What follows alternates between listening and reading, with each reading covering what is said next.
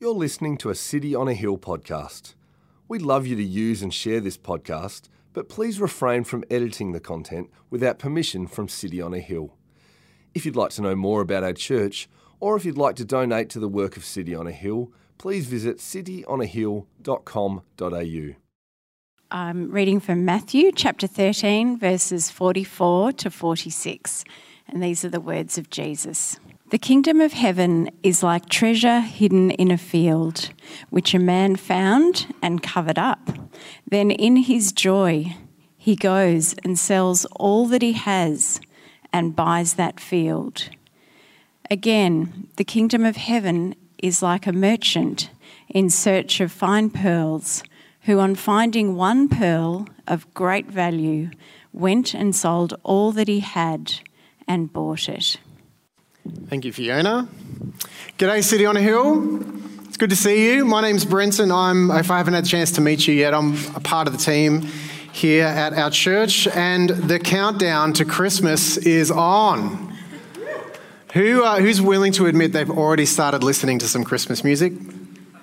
A lot of us. Okay. All right. We're Christmas fans. Well, on a per, uh, personal note, uh, the countdown to baby number three is on in our house. Uh, my wife is due next week. Oh, yeah, thank you. I'm doing a lot of hard work on that front, obviously. Um, she's due next week, which honestly means she's due any minute. So if uh, Ben comes running in here and waves me down and I go running out, he'll have another announcement to make, I think. But I'm really glad, uh, I'm really looking forward to opening the Bible with you today. So if you have one, uh, open it up to Matthew chapter 13 and we'll start in verse 44. And we're looking at this idea of the kingdom of heaven. Now, last week we took a good look at this idea, the kingdom of heaven. The Bible considers it a really big deal. Uh, it shows up in the New Testament over 80 times, and it, it shows us that God has been working on his kingdom from the very beginning. From the Garden of Eden through to the Promised Land, all the way up until Jesus coming as the Savior and Lord of this new heavenly kingdom, which will last forever. And we talked about how Jesus didn't come to lead a military to topple governments, but he actually came to build a kingdom here and now but one that will last for eternity with Him as the King. Now, this idea might sound every now and then a bit abstract, but thankfully, Jesus is a master teacher, and He loves to teach in parables. Now, parables are, are kind of interesting, right? Because they have uh, one general message that runs through them, but it has multiple applications. Lots of different ways to apply it. So, a parable is kind of like an expensive steak dinner. It needs to be savored. You need to chew on it to expose all of the wonderful flavors that are in it, getting that deep satisfaction and understanding from what they're trying to teach us. So today we're going to pull out our best steak knives and we're going to dig into Matthew chapter 13 together. But first, I'd love to pray.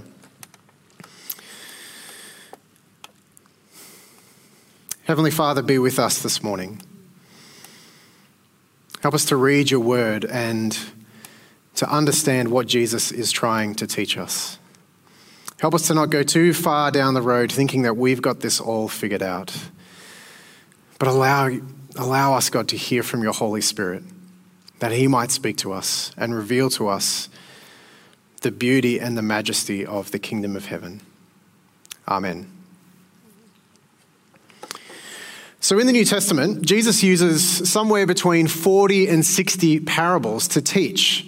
And many, of the time, many times when he, he'll end his parable with a phrase that says, He who has ears to hear, let him hear. It's a bit of a weird phrase. He's not speaking to a bunch of earless people, but he is speaking to a group of people that he knows will, some will understand what he's saying and others won't. And this is kind of the purpose of parables. Parables, the actually original uh, meaning of that word is to place two things side by side, usually to compare them. And so in our case, we have two parables, both about the kingdom of God, comparing it to a treasure in the field and a pearl of great price. So it makes sense that if Jesus is saying the kingdom of heaven is like a treasure, then the kingdom of heaven is a treasure.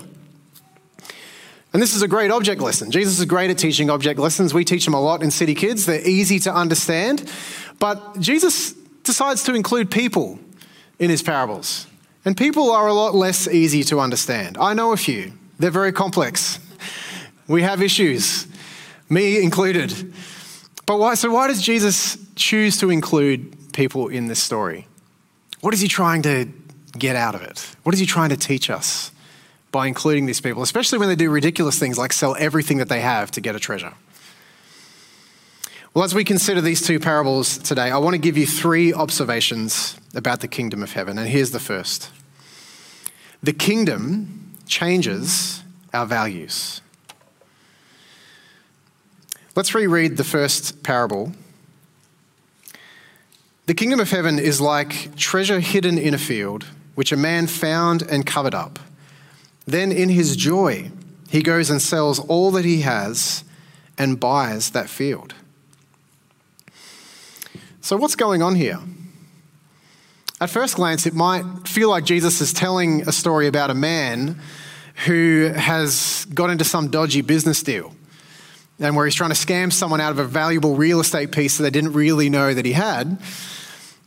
But that's actually not what Jesus is, is teaching. You see, in the ancient world, there were no such things as banks or safety deposit boxes where you could keep your money. Whether you were rich or poor, you would often find a place, sometimes in a field, to bury your treasure so that it wouldn't be unfairly taxed or taken advantage of. And so this was common practice, but if you didn't tell your family where you'd buried your money, oftentimes it was like winning the lottery for an unsuspecting farm worker, digging through the field and finding a big treasure box. But in this story, uh, instead of taking the property, the man in the parable acquires the field by selling all that he has first to buy it. But Jesus also isn't teaching us a story about ethical business practices. Now, he's speaking about something way more important. Let's have a look back at verse 44. It says, The kingdom of heaven is like a treasure hidden in a field, which a man found and covered up. Then in his joy, he goes. Do you notice the man's emotion here? He goes with joy. And do you notice that he goes with joy without the treasure? He leaves it, he covers it up. Did he do that by mistake? Why was he going in joy without the prize that he had found? Well, whether you're a Christian or not, it's easy to think that before you receive any kind of benefit from any form of spirituality or Christianity in general, that you've got to do a certain amount of things to get, to get the benefits. You've got to read the Bible a certain amount. You've got to pray long enough. You've got to forgive enough people. You've got to clean up the mess in your life before you come to Jesus. But that's not what this parable is teaching. This parable is saying that there's actually something that happens to you before you receive the treasure, just by seeing it, just by getting a glimpse. Your desires change, your values change. And there is a noticeable difference in this man as he lays eyes on the treasure. Uh, this story kind of it reminds me of a time when I was in Mexico and I stumbled upon my first and probably only street taco cart. Now, I just happened to be walking down the road and it was like almost out of the blue, this man appears behind a barbecue. And for, to me, it looked like he had about 100 different ingredients in front of him. He had everything from peppered flank steak to marinated chicken to fresh capsicum, green onions, slicing Monterey cheese and throwing it all on this sizzling hot plate and stuffing it into a homemade tortilla. Am I making you hungry yet? I know I am. And even before the guy hands it to me, I'm a changed man. it was an incredible experience. And according to Jesus, it's the same with the kingdom of God. He changes us just by seeing it. But how are we changed? Well, in 1 Corinthians, Paul says, For the kingdom of God does not consist in talk, but in power.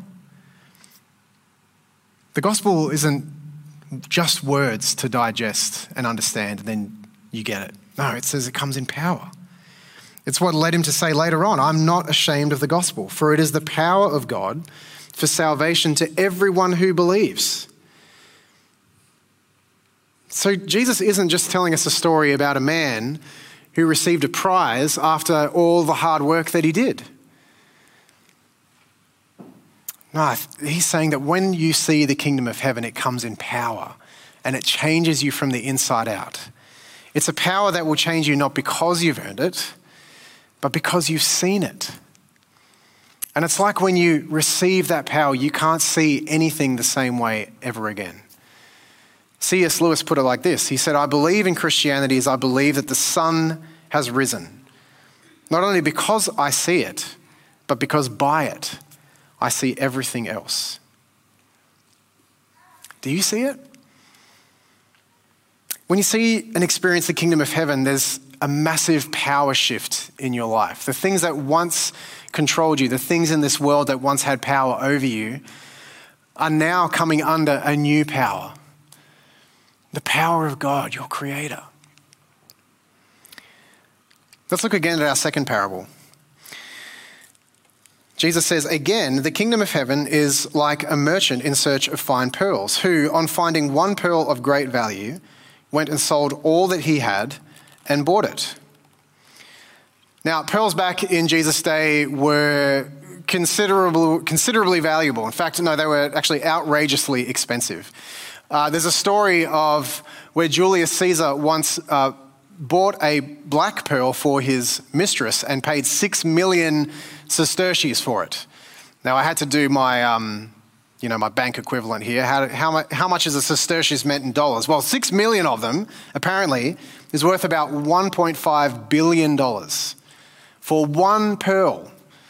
Now, you wouldn't pay that for the most expensive diamond today, but back then, this is how rare pearls were. And we're told in this parable that it's a merchant who is searching for fine pearls. So this isn't just um, someone that has a hobby with gems. Now, this is someone that, this was his livelihood. Day to day, he was looking for the rarest, the most beautiful, the most eye catching gems in the market. But upon finding this one pearl, just one, he decides that it's worth more than his entire pearl business. It's worth more than his possessions that he owns. It's worth more than his whole livelihood. Now, why would he sell everything that he had for this pearl? I think you know. I think you know why. You see, you and I might not be pearl merchants, but all of us are value merchants. We are constantly on the search for things that will give us great value or will be valuable for us to spend our time on.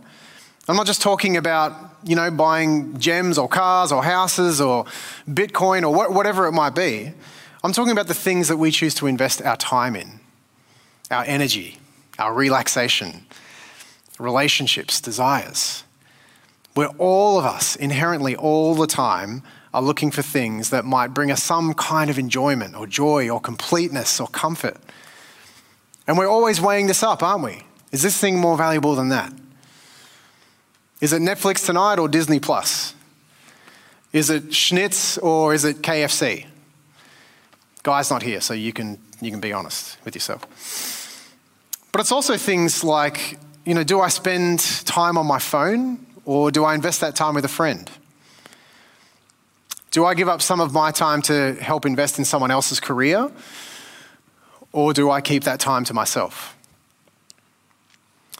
Do I open myself up to someone about the pain that I'm dealing with and get help? Or do I just keep it all in and stay safe? We're constantly looking for things that give us a temporary fix and comparing it with things that are going to give us lasting value. But what Jesus is saying is that there's only one thing that's more, there's one thing that's more valuable than all the other things you could possibly find in this world. It's the thing that's going to last forever, and that's his kingdom. And again, this is not just some pie in the sky idea. This happens on the ground. We heard last week that, that the kingdom of heaven isn't just something that happens in the future when Jesus returns. No, it's actually something that you and I can grasp and experience And it changes us here. And as pastor of uh, this, uh, one of the pastors of this church, I have just been so fortunate to hear so many of your stories of life change and just been in total awe of the way in which you have valued the things of Jesus over some of the things of this world, even when it has cost a lot. One of you shared this story with me early this week. He said, Following Jesus is a daily choice of laying down my own wants and desires, the cost to choose his kingdom over mine.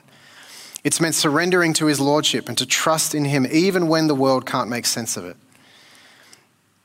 It meant walking away from a planned life with my ex fiancee, who was not a believer. But by doing so, I've experienced the close intimacy of walking with Jesus. It meant saying no to a job opportunity that would have freed me financially and given me more time and less stress. But by doing so, I've experienced God's faithfulness and daily provision in my own business. It has meant laying down my pride and resentment toward those that have disappointed or betrayed me and choosing to love and forgive them. And by doing so, I've experienced more deeply Christ's forgiveness and grace toward me.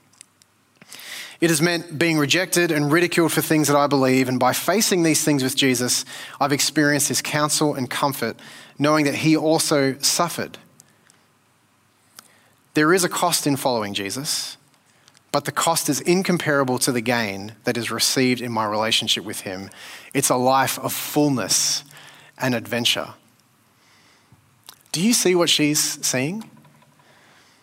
She's experiencing the kingdom of heaven and how it drastically changes your worldview, how you value things. A life of comfort and ease and financial freedom, even social rejection, comes secondary to being under his rule and his reign. And Jesus isn't asking you to do anything that he hasn't already done for you. But what is he asking you to do? What, what does actually counting the cost look like to following Jesus?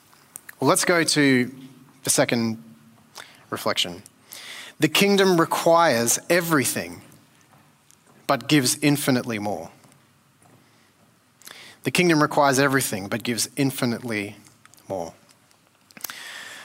Um, one of the parts of the story I neglected to mention when I was in Mexico was the fact that I was actually there on an expired green card.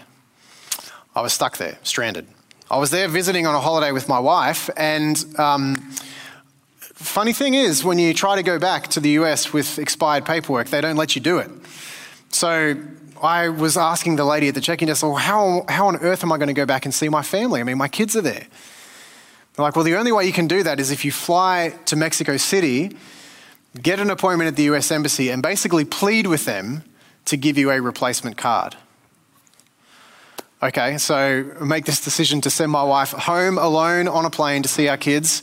I spend the next few days stressing out over getting an appointment, staying at some shared Airbnb with people I don't know that's close enough to the embassy so I can walk there to what looks like a prison cell to do an interview with an embassy agent.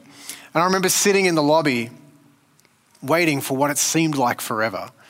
And they call my name to the desk and they hand me this envelope, and everything kind of went in slow motion. I was kind of like, and the guy behind the desk is handing it to me. He's just like, next, come on. But I get this envelope and I open it up, and sure enough, there it is my replacement green card. My status had changed. I was able to go home and see my family. And I was willing to do anything to get there, to be back to my family. But what's happening to these guys, these, these characters in the parable? They're doing so much more. Did you hear what they said? It says in both these parables, the, char- the, the characters go in their joy and sell everything they owned. There was no joy in me trying to get that green card replaced. But these guys, they're giving away everything and they're experiencing joy. And this is no small thing. Like a man in the ancient world to sell everything meant that it, it wasn't just some personal sacrifice. Now, this meant his whole family would feel it, that his reputation in the town would change completely. And Jesus is trying to teach something to his disciples as he's telling them this parable. In fact, he would go on more about this in Matthew chapter 16. He said, If anyone would come after me, let him deny himself and take up his cross and follow me. Following Jesus means denying yourself to follow him. Denying yourself, that is a scandalous idea in our society today. But what does Jesus say to his followers when they do that? He says, Forever, for whoever would save his life will lose it, but whoever loses his life for my sake will find it. Jesus promises that giving everything to him, everything that you've got, not just your possessions, not just the things of this world, but your mind, your heart, no matter what happens to you in your life, you're getting infinitely more than you could ever imagine.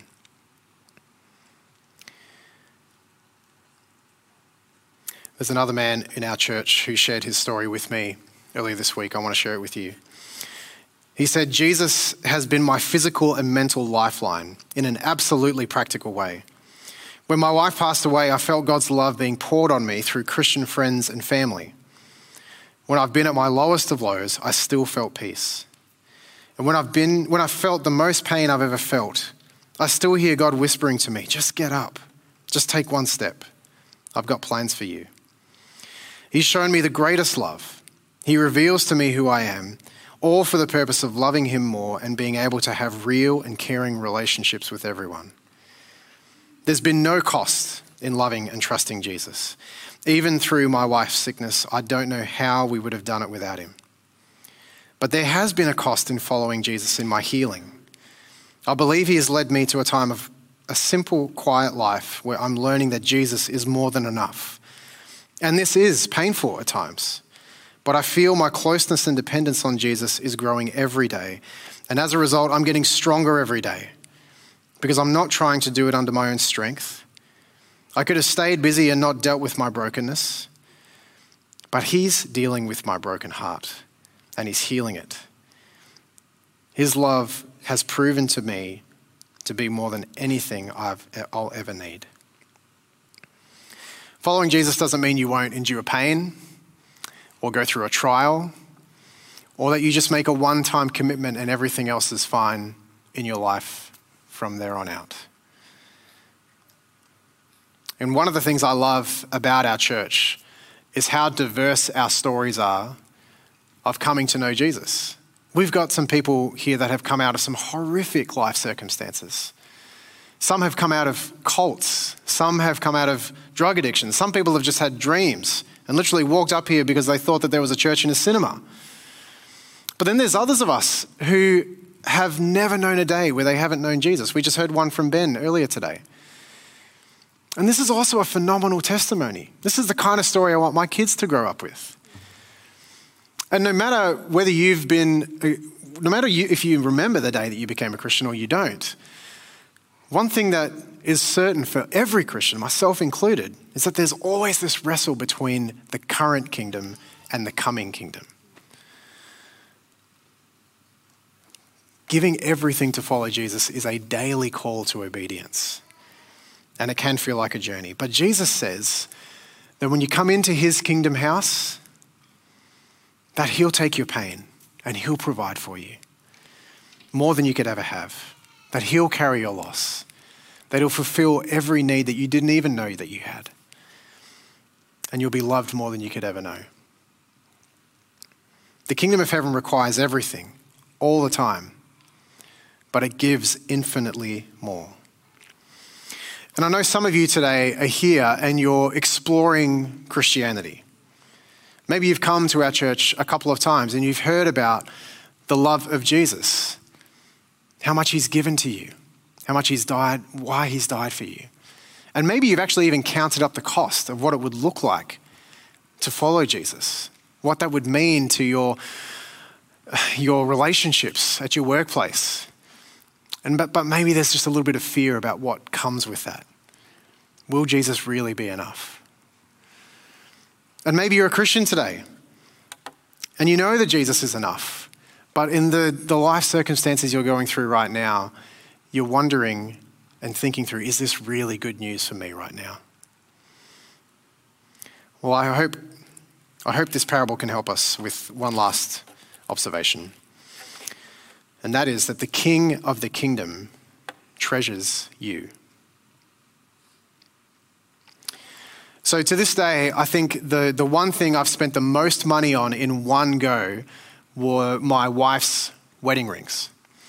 And I was very fortunate that when I was in uni, this was several years before I'd ever met my wife, an older man came up to me and said, Brenton, if you really think you're going to get married one day, I would start saving for that wedding ring right now because they are expensive.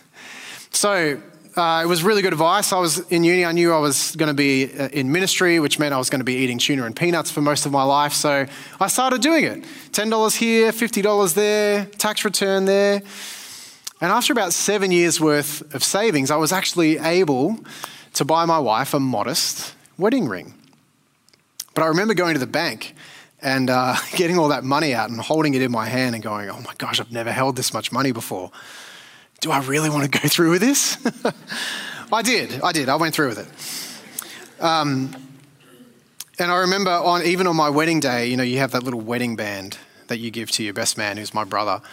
And I told him, "You've got to look after this. I've spent so much money on this thing," and it freaked him out. He was he held it in his pocket the whole ceremony, to the point where afterwards he showed me he had a little ring-sized bruise on his leg. He had pushing it so close to his leg.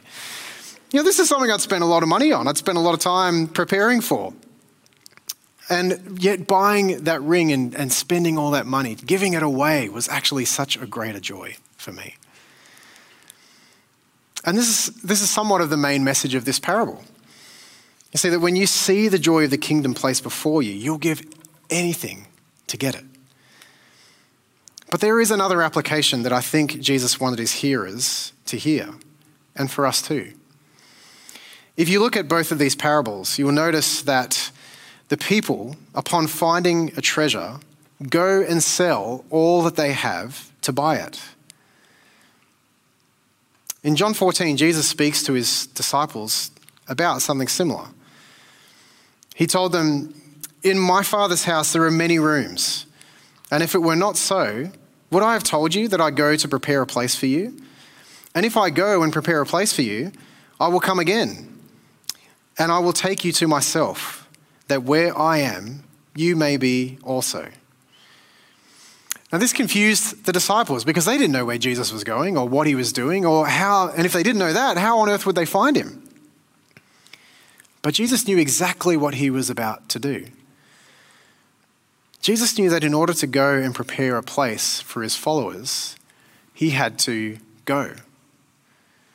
And he had to go and sell everything that he had. More than that, he had to go and give everything that he had his life. And he gave his life on a cross. He knew that the price that he had to pay for us was for our sin. And he became sin, the Bible says, who knew no sin, so that you and I might become the righteousness of God. Because Jesus died on the cross, the price that our sin demanded was paid for by him in full. And because he was willing to do that, you and I are able to enter that place that he has prepared for us, his kingdom.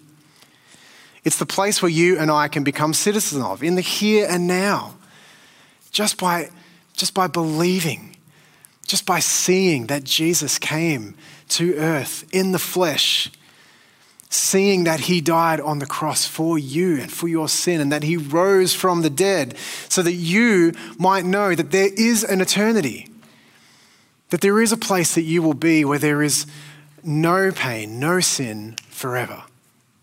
He's done that for you. But why would God do this? Why would he give up his only son? Well, this is who he is. This is who God's always been. Even in the Old Testament, he told his Israelites how much they meant to him because he says, You are precious in my eyes and honored, and I love you. And I give men in return for you, peoples in exchange for your life. And God has always been willing to give the things of greatest value for those who he treasures. You and I are called to give up our worldly possessions, our everything here to follow him. But Jesus, he was willing to give up his entire life to have you in his kingdom. You're worth that much to him. And as our as our band comes up, I just I want to appeal to you today. If you're if you are that person who's checking out Christianity, can I say that today you've actually stumbled upon a treasure in the field? It's not from anything I've said, but it's what Jesus has, has said and done. He's made a way for you to enter his kingdom. He's given you a roadmap of what it looks like to step off that edge and to give your whole life to him because he's done it already for you. Could I ask you just to even just take this moment right now to consider what that might look like? Later on, we're going to have uh, a prayer team up the front who have been praying for you all day today, for this moment, for you to truly consider what it's like to follow Jesus. Would you come and pray with them or come pray with me? I'd love to talk with you more about that. And our prayer team down the front, um, um, maybe I like some of you where you've been following Christ for a long time and you're just so grateful in this season for all that He's done and all that He's doing. Maybe the call today for you is to share that with somebody. Maybe it's with the, the person on the tram on the way home. Or maybe you've been following Jesus for a long time now and you know that He's your treasure. You know that He's worthy but you're just not walking in that joy.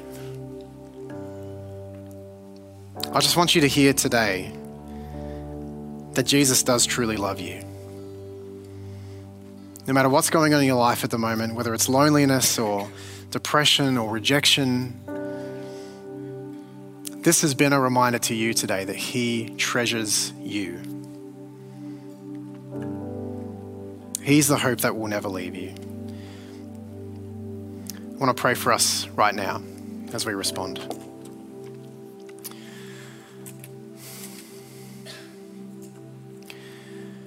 Father in heaven, would you just speak to us now in this moment? You know exactly where our hearts are at. You know where we're sitting at this moment. And God, I know that you're speaking to some of us here really directly. You might even be shaking up our world a little bit in our seats. I pray, God, that you really would speak to us, that you would use the people in this room and, and on our way home to really encourage us to, that, that, that they might know, Lord, I beg, that they might know that Jesus is worth it all, that he is the treasure worth giving everything for because we can see how much He has given for us. Help us, Lord, to see that. It's in Jesus' name that I pray. Amen. Thank you for listening to our podcast. If you'd like to know more about our church, or if you'd like to donate to the work of City on a Hill, please visit cityonahill.com.au.